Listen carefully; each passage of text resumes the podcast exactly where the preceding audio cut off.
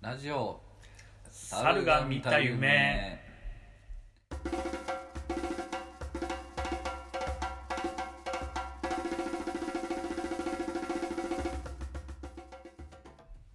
えー第5回ですイエイラジオ猿が見た夢えー小沢ですよ久我山です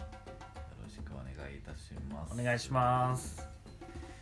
えー第5回になりましてはい寒くなってきましたけどまあ朝はそんな寒くないですけど夜は寒いですよねどうなってんのなんか 朝寒いクソ寒いっていやいやいやえ結構うちって日当たりいいじゃないですか部屋で違うんじゃないマジでと思うぐらい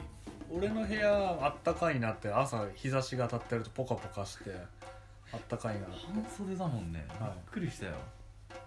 俺毛布かぶりながらスプラトゥーンやってたわそう何この人ってレペゼン南極じゃんってかっけえな南極の人多分寒さに強いぞ いいわとって寒くなってきたこたつ欲しいねこたつこ2つあるといいですねたつだな確かにこたつあればエアコンつけなくていいですよねまあそうね収録場の更衣室にちょっとなんか欲しいけどな寒いんだよ朝寒いですよねなんか風呂上がった後ちょっと冷えますよねなぐらい最高ですデカダンハウスはいつもはいあそうそれで思い出したんですけどメンツー団がもうファファンヒーター置いてたんですよ嘘本当ですなんかあったけえなって思ったら待ってる間あそこでもさクソすぎないえあの今日もさ朝行ってさ11時5分ぐらいだよはい空いてなくてさ、はなんかこの間もそうだったでしょ、いはいでしかも待った割にはなんか「すいません」とかもなくて さ開口一番うどん結構茹でるの時間かかりますけどとか言って俺のかすいて今日富士そば行ったよ、おお蹴り寄ったうん、メンツー団 メンツー団意外と新宿にしかないのあれえチェーンとかじゃないんじゃどうなんですかあそうなの調べたもらう新宿ばっか出てきたな新宿にいっぱいあるんですかいやあそこだけだけどうんよくわからんなんか香川のなんかとなんだっけなメンツー団ってなんかそういう団体があるんですよ怖っなんかねえなんかなんかに出てきた記憶がありますあのなううどんって映画あったじゃないですかやっぱ見るんだ香川賢治が いやあれ家族全員で見に行った記憶があるんです けどいいね 同級生と会ったりなっちゃったり して映画館であれに出てきた記憶があるんですよね、ええじゃあ割と結構うどん業界でもはい、派遣を取ってんのかそう俺の地元観音寺市のポスター飾ってますからうね、ん観音寺市のね久我山 探してみてくださいはい、なんかねポスターいっぱい貼ったってねあそこはいおもろいからまあ、うどんは別にそんなですけどね、あそうは週4は行くでしょい、まそんなですよ最近なんかあります話したいことあうーん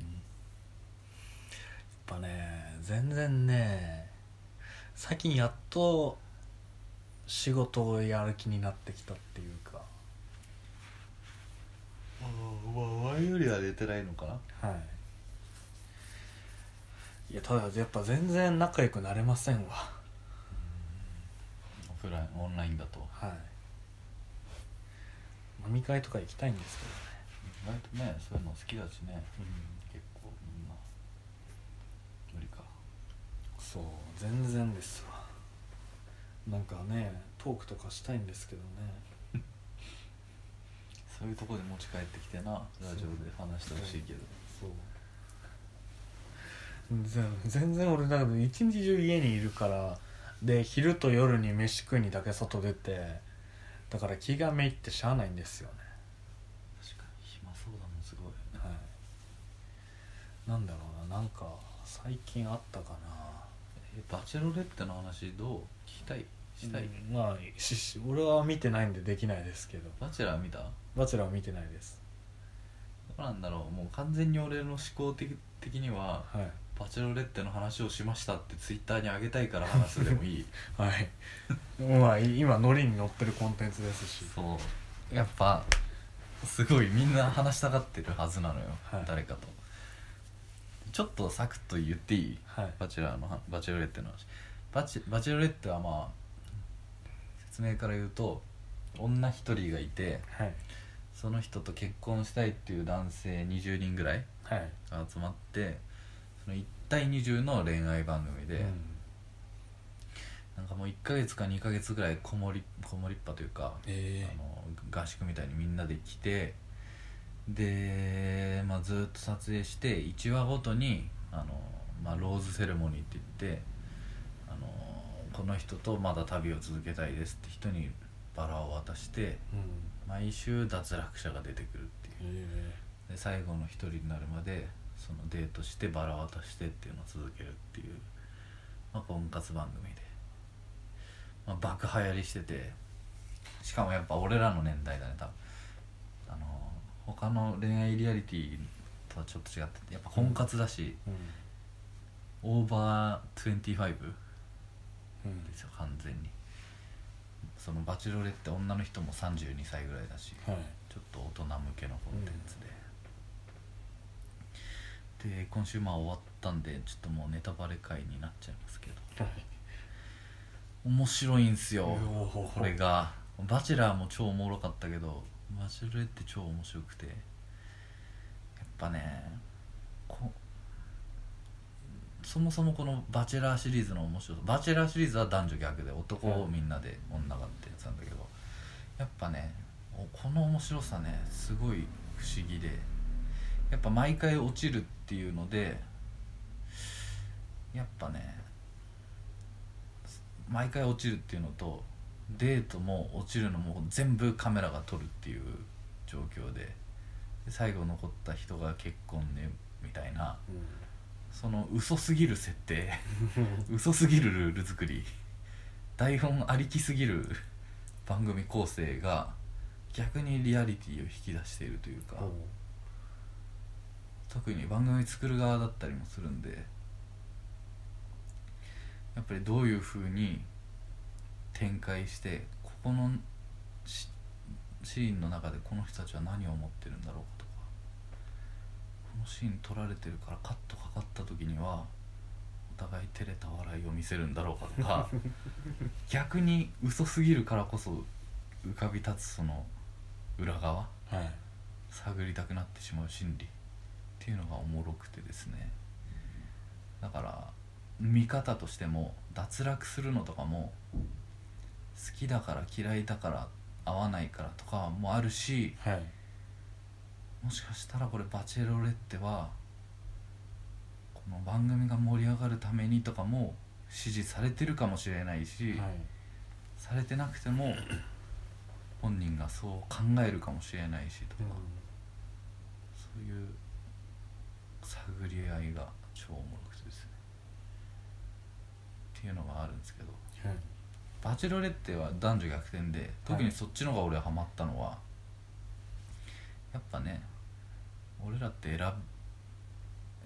選ぶ側ではないじゃないですか選ばれる側じゃないですか、まあまあまあどうしたって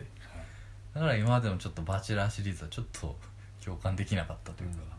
複数の女の子から誰がいいかを選ぶみたいななんかおもろいけど共感が全くできなかったけど今回は選ばれるためにどうしていくべきかっていう戦いが克明に記録されてましてですねでまあちょっと2人の男性が残ってみたいなことになるんですけどはいちょっとあんま興味なさそうなんでその辺割愛す いやいやいやしいまやすけどどうなんかねあのーまあ恋愛人生なのかわかんないけど、はい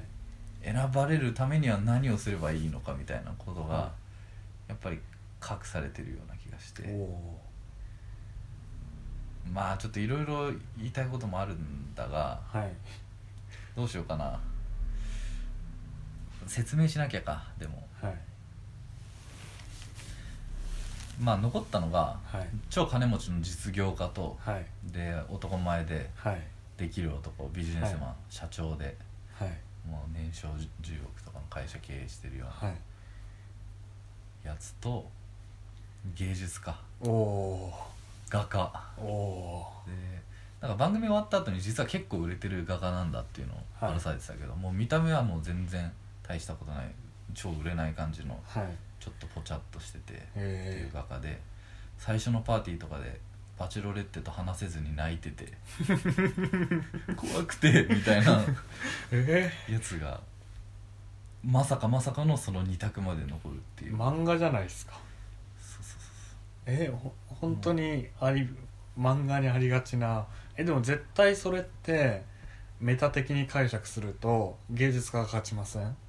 まあちょっとそれ置いと いてそこまでを話すとい、その芸術家がもうやっぱねすごいの奇跡を起こしまくってて、まはあいそれの人主人公と言っても過言ではないぐらいで、はいまあな、最初泣いててはいその実業家に「今行かないと後悔しますよ」って言われてはいバチェラーに話しに行おっおてでそこでもちょっと泣いちゃって でなんか話すあんま上手に話せなくてみたいにちょっと泣いちゃって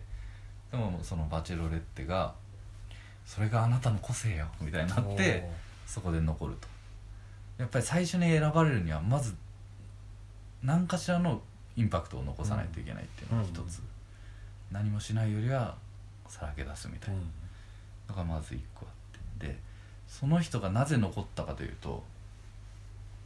すごいんですよやっぱりあのやっぱり久我山はね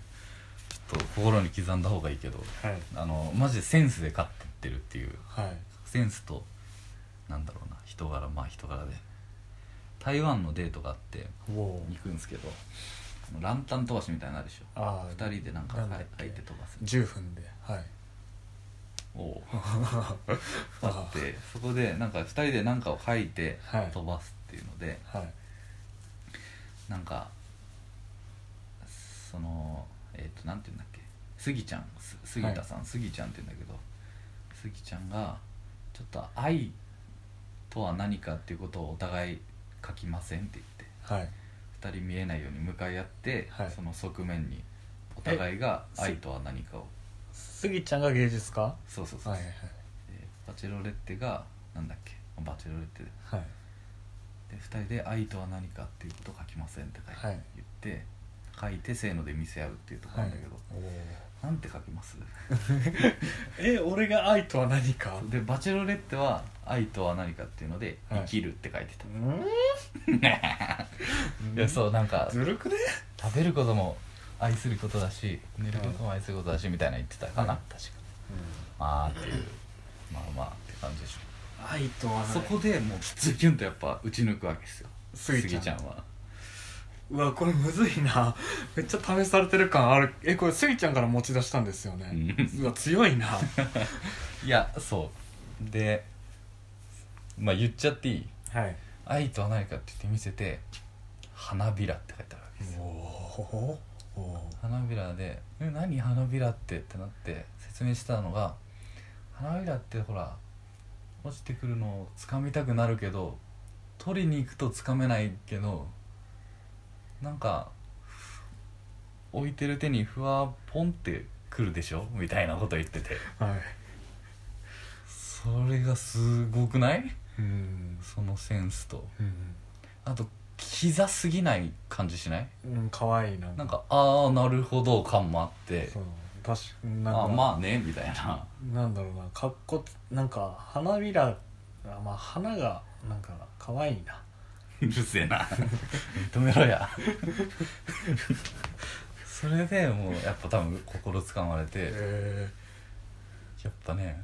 すごいなとでやっぱその「愛とは何か過去」っていうのも番組のテーマが真実の愛を見つけるっていうことだからはいまあそれでいいんじゃないですかぐらいの感じで、うんあくまでハードル下げつつはキザになりすぎないい感じでそれがねやっぱ素晴らしくてそれで掴んででまあ他にもまあ絵描いてプレゼントしたりさ、うんまあまあいろいろやって残っていくんですよはい彼らがでまあもう一方の方はねまあ完璧ですから完璧だけど完璧がゆえの悩みみたいのも、うあんれいいしだねしてそっちの方が好きかもよ俺そうそうで最後2人残るでうわもうそれが先週ぐらいですよーはみいんなドキドキで俺バチェラー LINE グループ持ってるから 俺言っとくけど「バチェラー2」の最終回は俺が主催したバチェラー鑑賞会みたいのやってはいみんなで見てるからねカラオケボックス貸し切ってはいあの画面に HDMI と俺のパソコンつないで「今から行きますよ」とかやってるからそんぐらい好きなんだけど最後がその2人残ってどっちかっつってはいで最初来たのが高校っていうその金持ち中国人なんだけどはい寄せて中国人のその金持ちが呼ばれてなんか今まで2人一緒に出てきてたけどなとか思いつつもまずその金持ちで来てバチェロレッテが「私の結婚相手はあなたじゃない」とうん言うんですよおいもうその時点で「スギちゃん来た!」とねえねえねえねえ消去法でそう「なるじゃスないギちゃんだった!」っつってもう「コングラチュレーション」って感じではい入れるんだけどはいスギちゃん来て言ったのがはい「ごめん私男として見れない」と。うわっていうのがちょっと物議かましてるんですよね今バチェロレッテは、ーはいえ結局じゃあ誰選んだどのっちも選ばなかったっていうええ前代未聞っすよ私悩んだ末の結果みたいええなそれなんいいんすかか妥協して付き合うのも違うと思ってみたいなはでなんかまあアフターバチェロレッテみたいのでもうひな壇トークみたいなバラエティみたいな感じでいはいそういう回もあんのよはい全部終えたバチェロレッテが出てきてはいふ振りまくった男たちとはいなんかトークするみたいな、うんあのナイナイが司会でもあーバラエティなんだけど恋の釜騒ぎみたいなやつですそうねそうそうめちゃイケでやってた男ももう切れまくりはい俺らになんかいや本当のことそりゃ言えって言ったのにあんたが一番見してねえんじゃねえかとか、うん正しい正しずるい女だよとかいうん別にだってつ選んで結婚しなくたっていいんだしやったからには責任果たせよみたいなうんまあって批判をさらされてるうん状況なんですよ今あそれで終わりですかそうでもまあそれに結構キレ気味で反論してはい妥協して付き合えばいいっていうのそれは違うみたいな感じでいやいやいやこれは私の旅終わりは私が決めるみおたいいなかっこいいな終わっちゃってえええそれ支持するんですかその結末をうーんとね俺は割ともう P だね基本 P なんだけどみんなは俺は割と3寄りではい俺はやっぱリアルファイト見せてくれたなっていうう側んシーズン1とかは割と結構男女ともにお互いちょっと妥協してん妥協っていうはかいはいビジネスでうん割と売名集がすごいしたのあなんか社長と元アイドルみたいな子だったからお互いなんかねまあここはこれで済ましときましょうみたいな感じがして、案の定番組オンエアされてすぐ別れたしあはいってのもあったから俺は割と3なんだけどうんでもやっぱさ男として見れないやつをさはい最後まで残すっていうのはどうなのとは思うけそう最初に落とすパンだって今までのね積み重ねというかスギちゃんが起こした奇跡は何だったんですかってどそうそのゴールが男として見れないだったらあまりにもじゃないですかそれはちょっと不正義というか筋取ってないんじゃないのって俺は思いますねやっぱスギちゃんの良さっていうかストーリーだからストーリー性がやっぱさ支持されて、あれしてるしそのストーリー性の中でオチがそれかいっていうものもあるしまずスギちゃん見て誰もが思うのははいこの人男として見れんのだから きっとこうえいう番組でだえはい、って泣いてんだよ最初 別にかっこよくもないしっていうのがねちょっとやっぱ俺とかは夢見ちゃったからさうんいやでも確かにそのバチェロレッテの選択は肯定できる全肯定できるものじゃないですけど意義ある決断の一つとして評価をしたいですよねなんでやっぱれりはそのやっぱりそのリアリティショーにリアルを突きつけたって点はいやでもこれもブック通りとかじゃないですよね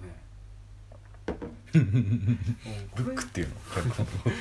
これだからなんかもうリアリティショーやなんだよ全部どこまでが筋書きか分かんないからそうそうそう特にねテラスハウスとかあったから、うん多分視聴者も作り手もちょっとねやりなんか見せ方は多分考えてるとは思まあ逆に作り物って体で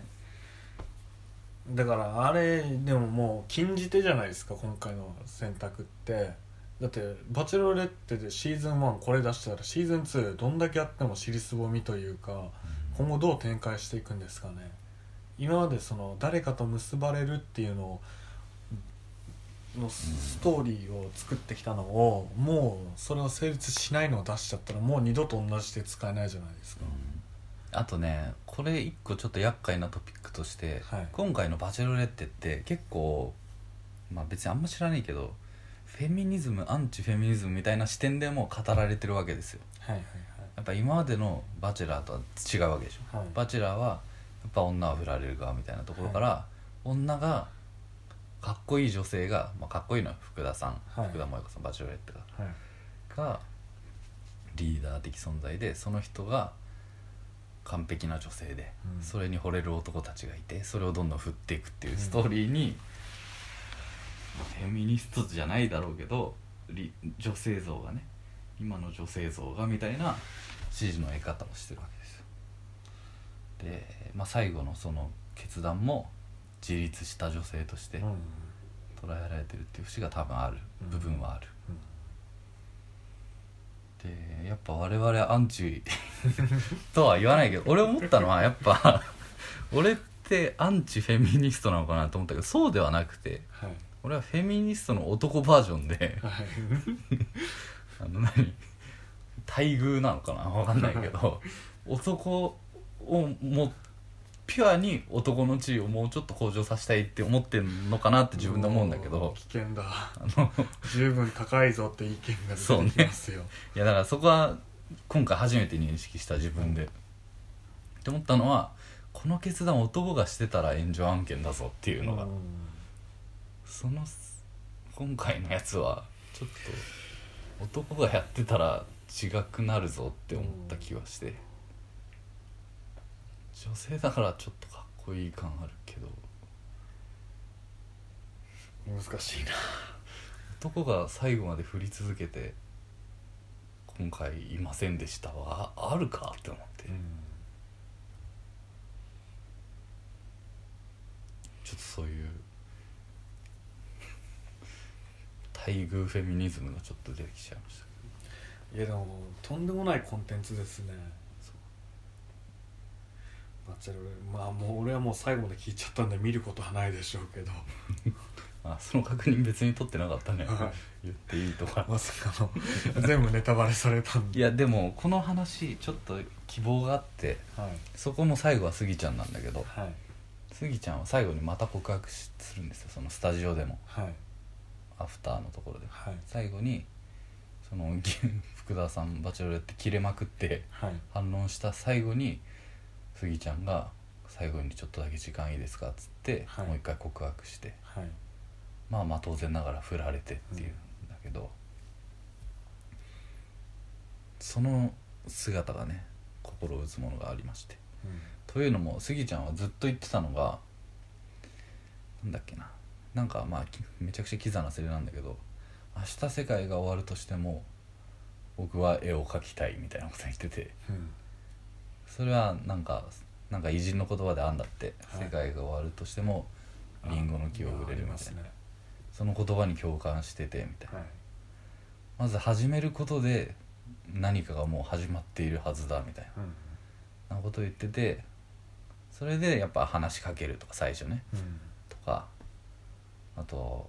そのスギちゃんの実家に行く会とかの福田さんと 一緒に2人であ挨拶挨拶しに行く時に挨拶し終わった後にリンゴの木一緒に植えるのおおー僕は結ばれないかもしれないけどここれからが始まりなのでうん植えるという行為から始まるんですみたいなことで、うん一緒に植えんのよはいで最後ももうまあ100%振られるとは分かっていながらこうやってね最後告白してっていうしかもなんかね告告白のセリフも「忘れる努力をしたんですよ」から始まってっていうもういい感じだったのもあってそこがすごい強いメッセージだと僕は受け取りましたよはい結論ありきじゃなく始めることでねうん何かだから我々も TikTok 始めたけど さえそこに結びつくんですか永久停止されたけどさ、はい TikTok をやったということにねはい未来を動かす何かがあったんじゃないかというメッセージがやっぱすごい希望として残った回でしたねバチロレって見てください誰に言ってますネタバレしたのにいやだからこのトークひっくるめて全部俺はハッシュタグにつけてバズってほしいっていう願いのもと言ってるだけだからはいあんまり久我山に向けて言ってないからっていうのがあったんですよはいもうちょっと一般化してさはいバチェロレって普通に見てて思ったのがわ久我山は女に何求めてる恋愛特に、まあ、恋愛じゃなくても女に求めてるもまあ端的に言えば母性ですねのでしょでしょはいでしょっていうかはい俺も思った見ててはい俺なんか普通に見てて思ったのがはい俺って女に許しを求めてんだなっていうのがすごいあってはいなんかねやっぱ振られるからい男も泣いたりするやつも出てくるんだ、はいとかデート誘ってもデート乗ってくれなかったりバチェロレッテがはいその時に「なんでなんですか?」みたいに泣いたりしてそれでも突き返されるみたいうんなのを見てやっぱ女に求めたのって食材というか許しだよなっていうのをうん強く感じてさすがだなやっぱ母性なんだはい、やっぱアガペが欲しいじゃないですか 無償の愛があーじゃあランタン通して女に求めてるものだったらアガペそうアガペどれは書きますよカタカナでアガペアガペが空に上がっていくのか うわーってドローンでうわーって撮って まあよかったわそれはほぼ一致だよさすがだねポセなはいそういうところまあだからうーんまあやっぱねやっぱ海でやってほしいじゃないですか俺たちが帰る そうで俺はその中を永遠にたゆたいたいというか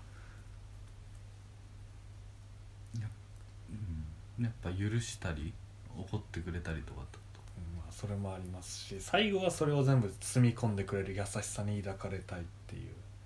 とわかるわ情けないものだもんなやっぱ対女性って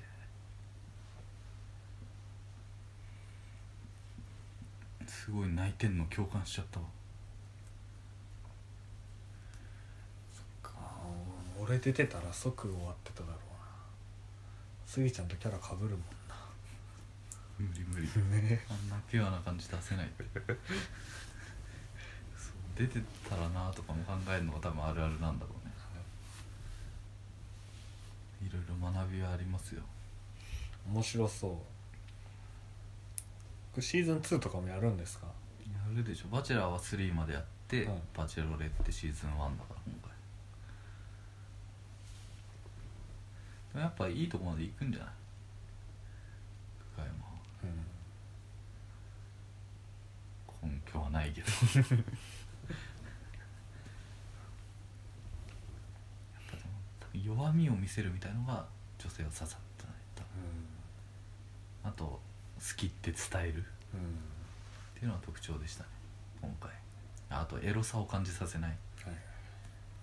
バチェラーは逆なんだけどボディタッチとかちょっとエロさを感じさせた方が残っていく傾向にあったけど、それはありましたねでもその20人もいてみんな本当に好きなんですかバチェロレッテのこだからそれも嘘じゃんとはいそれももう鑑賞者は我々ははいそこも考えるわけですよはいこいつは売名行為なんじゃないかとかとかそれをそういう目線で楽しむのも一つうんそう好きなわけないよなとかえそれ最後ネタバレないんですか僕は売名でしたみたいなのをアフタートー クででもそういうのも大体なんかわか るよ見てたら今回もう美肌男子みたいなやつ着てて、はいもう明らかに売名だったけどあの男性との喧嘩とかするのすぐはい「君それ本気で言ってんの?」とかをすげえ言うからもう明らかにこの立ち回りで目立ちたいっていう 内紛を起こしてうん少しでも使ってもらいたいっていうのが見え隠れしてたりしてそういう楽しみ方もあるからねおもろいっすよ抑えて歌がいいよいやシーズン2から見ますバチェロレッテのシーズン2があればまあ、スギちゃんよかったよねっていい な次マッチングアプリで会った人 にみんな見てるからなそうだよ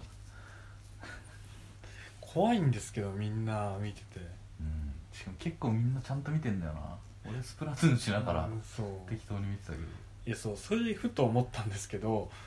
みんななんでそんな時間あるんですかめちゃくちゃあるだ ろめちゃくちゃあるだろ いやいやだから無の時間ないんですかなんかいやそれはそうね無の時間とか多分ないんだろみんなふと思うんですけどネットフリックスとかアマゾンプライム見すぎじゃないってう韓国ドラマどうやって見てんのあんなうんみん言うてあれだって数時間10時間近く潰れるわけじゃないですか、どこから時間捻出しとんねんって話ですよなんか生きる前のめり感がすごいんだろうねやっぱそうみんなそんな飢えてるんですかね面白に、うんてかもうそんな飢えてるとか感覚なく見るんじゃないもうみんなが見てるから俺じっとしながらスマホ見るのしんどすぎて無理ですようんわかるわそれはあるね映画館でやってくんないですかねそうすると一日で見ちゃうでしょはいそうしたら全部見れるんですけ先週だって日曜日だっけ、はい4本見たんでしょどはい一日ではい、まあ4本が限界ですね2本目の途中ぐらいから帰りたくなっちゃそして映画見るか寝るかだなう、はい人生もうもうめちゃめちゃ喋っちゃったからもう喋りすぎたよバチェロレッテかいまあ、ツイートしてねちょっと反響いただきたいっていうなんか喋りたいことあったいやないですええ匂わせてたじゃんずっといやないゆえの匂わせ俺匂わせしませんもん素直ですかあそう別にないんすねらはい、まあ、今回はバチェロレッテ会ということであ本当なんもないなんかあるかなんか言っとけよあの記録ラジオだから俺なああそっかなんか共有なんですけどあそこの公園もう少しで工事始まるらしいですよどうなんのなんかわかんないですけど喫煙所が一時閉鎖されるって俺なくなるんじゃないかなって踏んでるんですようん俺言っとくけどあの公園入ったことないからね えこんな近くにあるのにただのでか喫煙所でしょあれはいあとねミスタードーナツをこの前久々に食べたんですようまいけど飽きますねえ何個買ったのあれ6つ買ってはい一人でそれミスドに言うのは筋違い だわ6つ食って飽きるとかえてか昔に比べてすごい小さくなった気がしません見てないけどそうなの昔こんぐらいあったじゃないで すかそんなミニ四駆ぐらい ないよそんな今こんぐらいなんですよ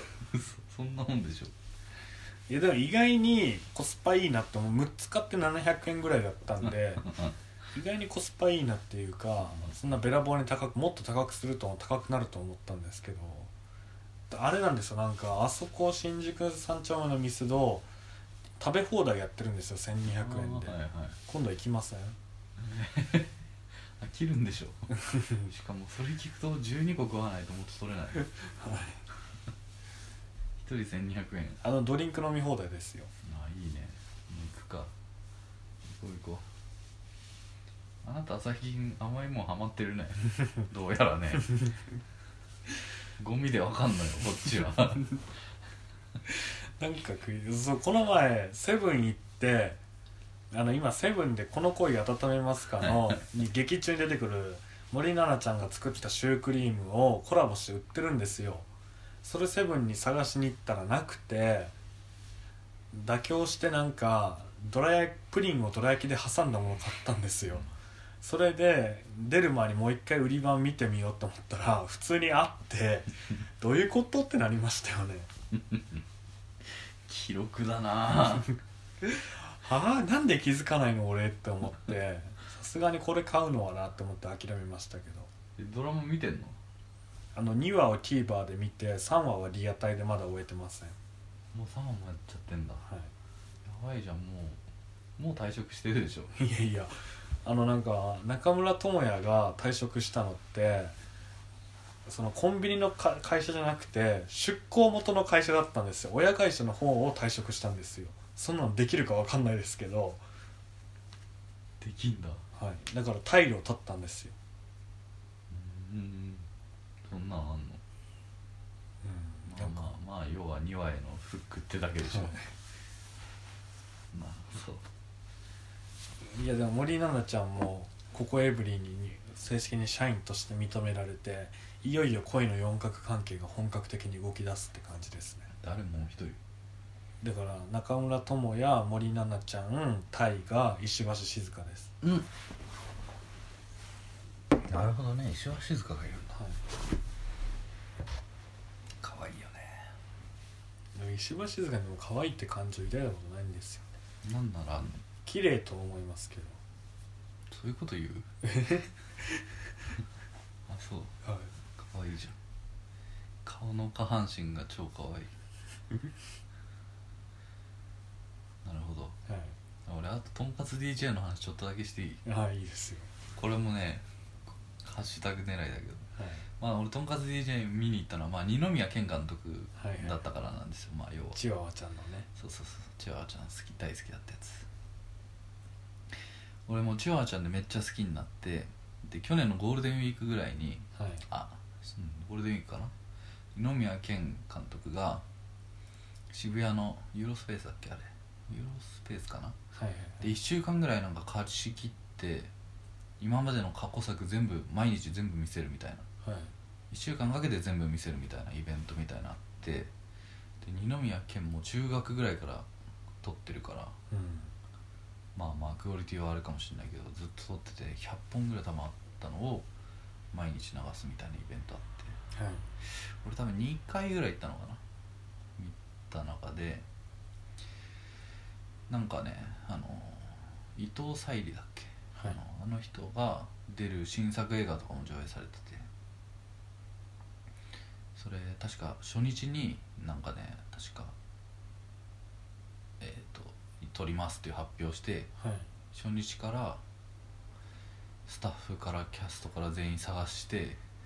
この1週間の間に撮影してカンパけますみたいなプロジェクトで、最終日にまあそれがオンエアされて放送されて放送うんされて公開公開されてあの令和になる瞬間の渋谷でのを捉えたちゃんとしたフィクション映画ではいクソおもろかったんだけど、まあ、それはいいとしてその上映に門脇麦がねお見に来てたわけですよお一一人でえ俺の斜め前えすごチワワちゃんコン見ビに来てたわ、けですよはい、なんで俺はもうスクリーンと門脇麦を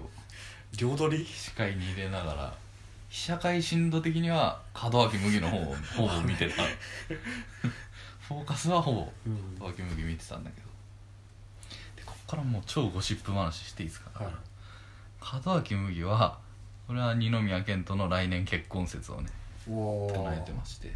来年というのも門脇麦その上映終わって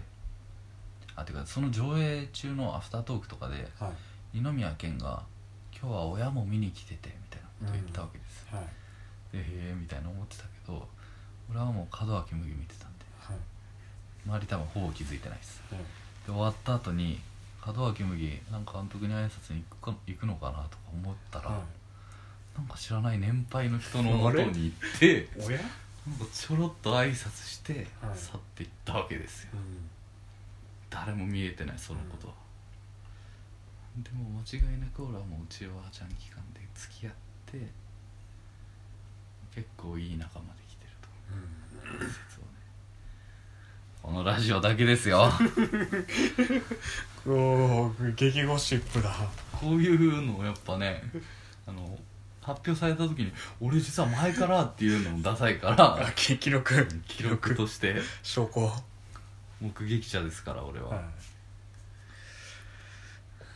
いで二宮健って見た目がいかちいじゃないですうかんスタイリストみたいな感じじゃないですかなるほどね超ちっちゃいよねなんか確かそうで結構ダボダボのズボン履いてますねうん喋り方もすげえやばいそうっすよねそこは門脇麦結婚しちゃうのかしかもなんか私服もなんかちょうどいいダサさでよかったねなんかボーダーとか着てた気がするえリュックでえしかも、よえかったわえいやこれはいい情報聞けましたねこれがタイムカプセルっすよまさに俺が結婚するって未来あるかな門脇麦とっていうのも言っとこ一応結婚した時のためにその門脇麦が挨拶してた年配の方は小沢さんの親ではなかった んですか俺の親だったかな 俺が会いに行くわまずいたらなんでって言うわあったんですよそれがとんかつ DJ ね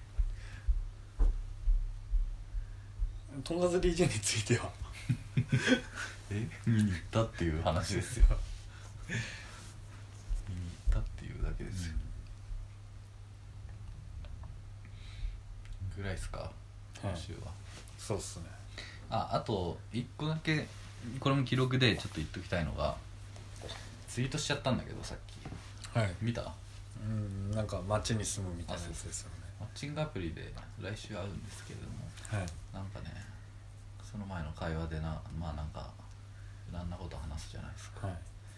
でどこ住んでるんですかみたいなのになってこれ言うとちょっと恥ずかしいんですけど新宿ですみたいなことを言ってはいなんか似合ってない感じがしちゃってみたいなの会話があってねはいでじゃあどこが似合うんですかみたいなはいわらみたいなえ聞かれたんですか、ううわ答えむずあのまあまあ仲良くなってますよ、はでそこで俺はむずいでしょはいなんかどう返すだってそれ俺そこでまあ似合ってないと思ってとか言う球投げてる俺がまずキモいんだけどややこしい男なんだけどまあ俺はここでやっぱ第二のふるさと立川を出しますよああ俺はね、まあ、それがわからないから新宿に来ちゃったんですって返して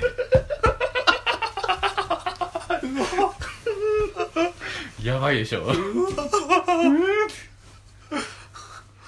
俺やべえと思ってはいこれラジオだと思いながらでも俺マジで言って本当に思ってはい俺最初になんか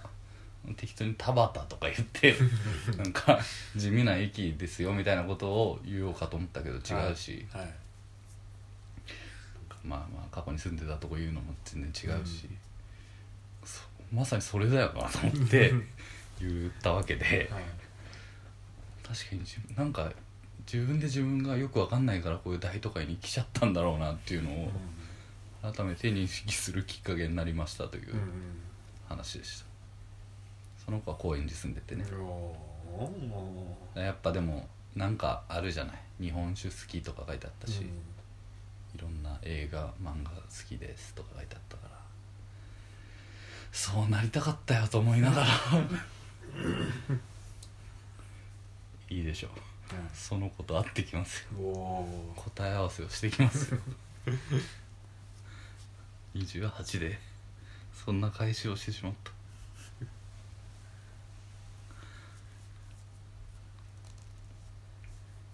だけですはい